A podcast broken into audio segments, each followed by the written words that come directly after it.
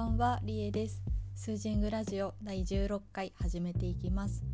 私はスリランカのアーユルベーダを学んでいる看護師です。西洋医学とアーユルベーダどちらの視点からも体を整える考え方を深めています。このラジオではそういったお話をメインに配信しています。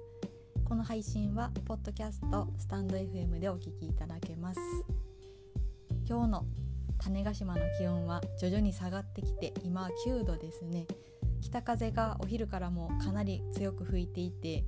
私の家は閉め切ってる状態なのに家の中で風が吹いてますね。これが古民家の冬です。今日は日中ちょっとだけ畑のお仕事をお手伝いに行ってました。そこでえっと、月桃の実をちょっと分けてもらったので、持って帰ってきたやつどうしようかなと思って、前収穫したやつは乾燥させてお茶とかにしようと思ってるんですけど、今日持って帰ってきたのは、えっと、夏に流木で作ったランプにそこにかけてみました。すごく冬らしくていい感じになりました。こうやって季節のもので部屋をちょっとずつ飾っていくのって結構よくって、この流木ランプかわいいからちょっと見てみてほしいです。インスタに上げてるので興味のある人はちょっと覗いてみてください。今日は昨日の続きのワインの話をしようと思うんですけど、早速ホットワインを今飲んでます。普段お酒が飲めないので久々に今日はワインを選んでて楽しかったですね。鹿児島県産の添加物を使ってないワインがあったので、それにしました。赤ワインですね。私アルコールがちょっと弱くて全然飲めない体質なので、えっと、ホットワイン作る時に小鍋に入れて割と長い間グツグツと長めに火をかけて温めました。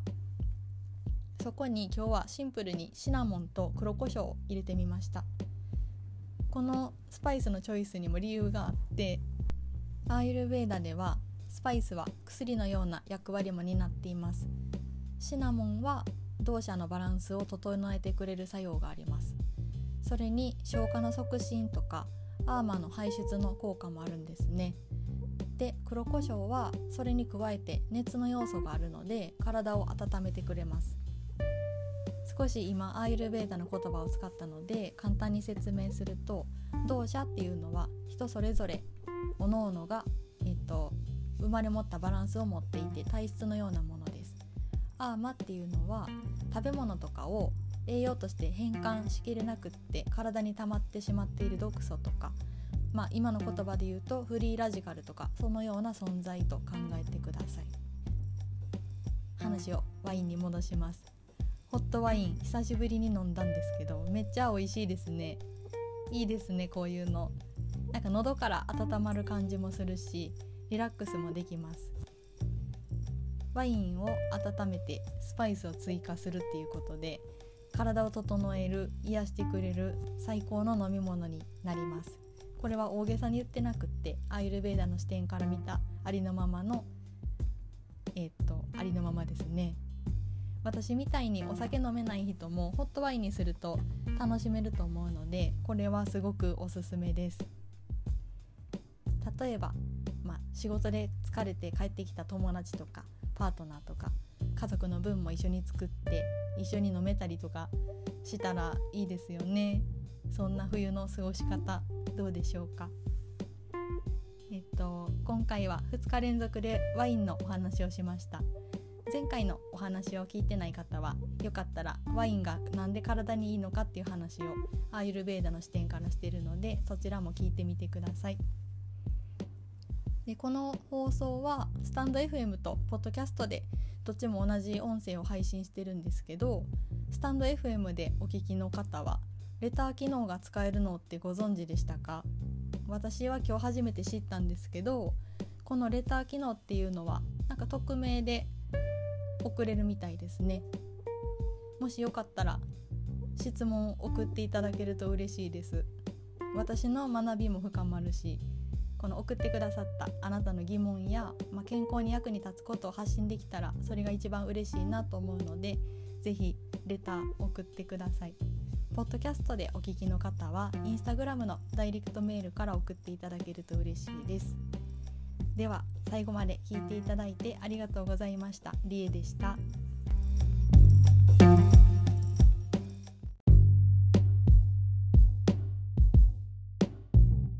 こんばんは、りえです。スージングラジオだいじゅうななかい始めていきます。私はスリランカのアーユルヴェーダを学んでいる看護師です。西洋医学とアーユルヴェーダどちらの視点からも体を整える考え方を深めています。このラジオではそういったお話をメインに配信しています。この配信はポッドキャストスタンド エフエム でお聞きいただけます。えっとだいじゅうななかいは今日は雑談にしようと思います。普段はこれを話すぞとある程度テーマを決めて話の道筋も作って配信してるんですけど、私が最近聞いてて楽しかったのはなんか何の決まりもない雑談だったりとか、ぶっつけ本番でやってるライブの配信だったので、そういうのってぼーっと聞いてられて結構楽しいんですよね。なので私もちょっと真似をして今日は雑談にしようと思います。今日は私は家でスパイスの勉強をしてました。ターメリック、ジンジャー、やっぱり万能ですね。生姜科の植物のパワーっていうのはすごいなといつも思います。しかも生姜系の花って大きくて綺麗なんですよね。沖縄に住んでる時は花売ってたのでよく買ってたんです。トーチジンジャーの花って知ってますか？真っ赤ですごい大きくて綺麗なんですけど、なんかドライフラワーにしてましたね。もう今は持ってきてないけど、あれはむっちゃ綺麗かったです。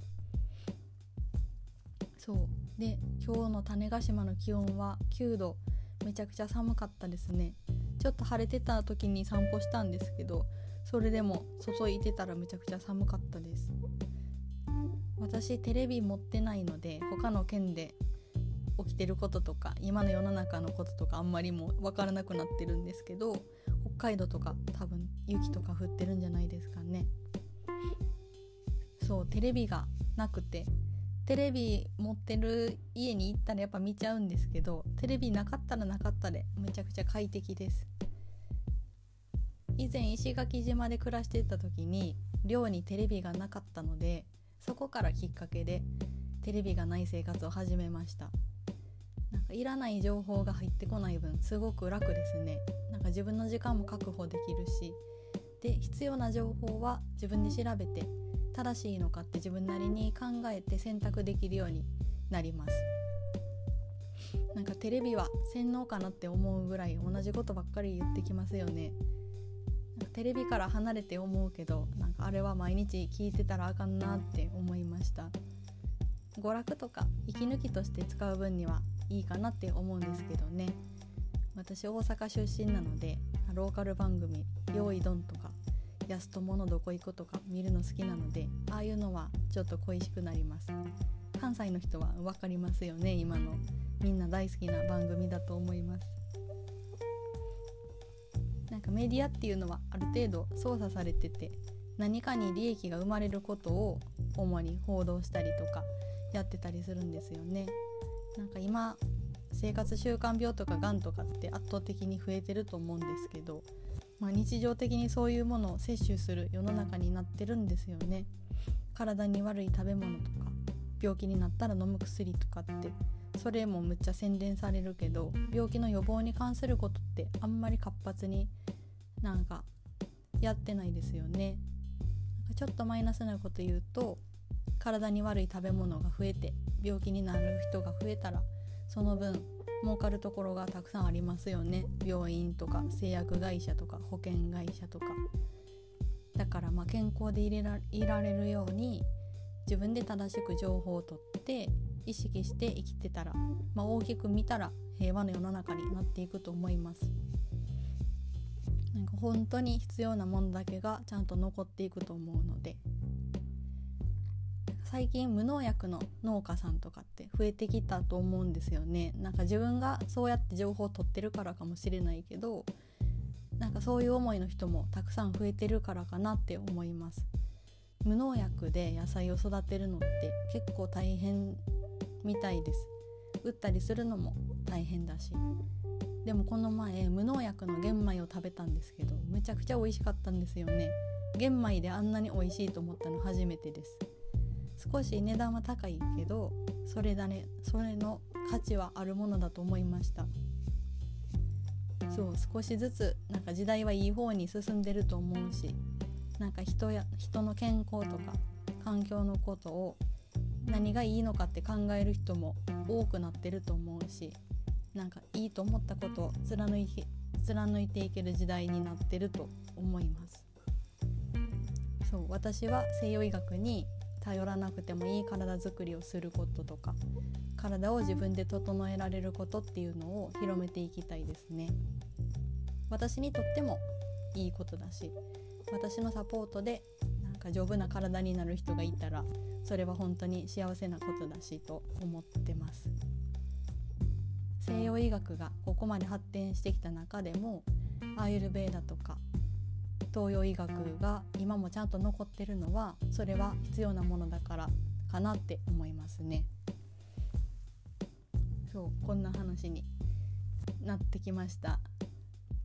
話はちょっと変わるんですけど、さっき時代の話をしたのでこんな話もしたいです。縄文時代って皆さんご存知ですよね。縄文時代って何？トランジットのっていう雑誌をこの前読んだんですけど、お気に入りの古代文明の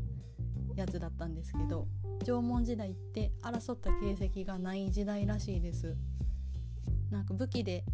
武器とかその戦いで死んだ人の骨とかが多分見つからへんかったとか、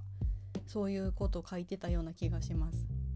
しかもすごい長く続いた時代なんですよね。よその国の文明とかは争いで滅んでできてまた滅んでって繰り返してるんですけど、縄文時代はかなり昔から長く長く続いた時代みたいです。そう考えたら日本人ってすごいですよね。なんか縄文時代は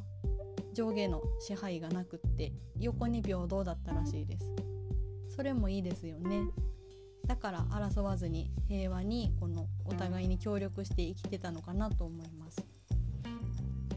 ね、これからそんな時代になっていったらいいなって思いますよね。なんかそれぞれの得意分野で役割を果たしてお互いに支え合えたらいいですよね。なんか前読んだアボリジニのグループのやつもそんなような感じだった気がします。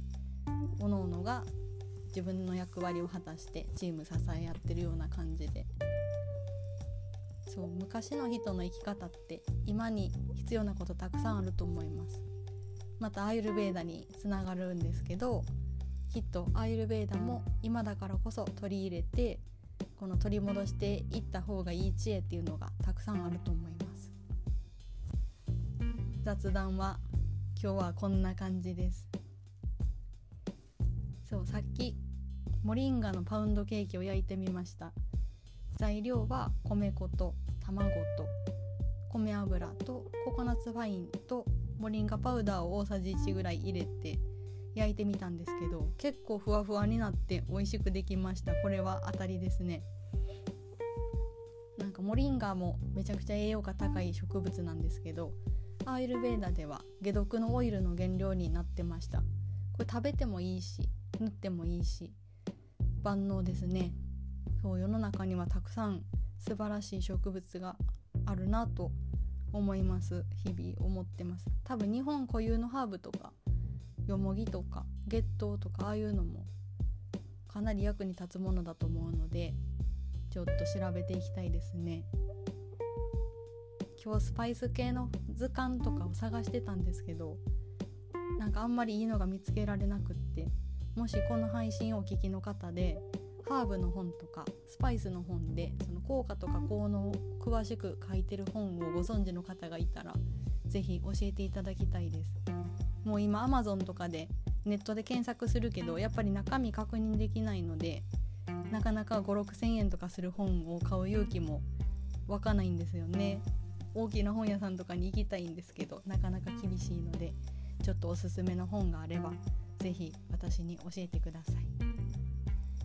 では今日はこれぐらいで終わろうかと思います。最後まで聞いていただいてありがとうございました。リエでした。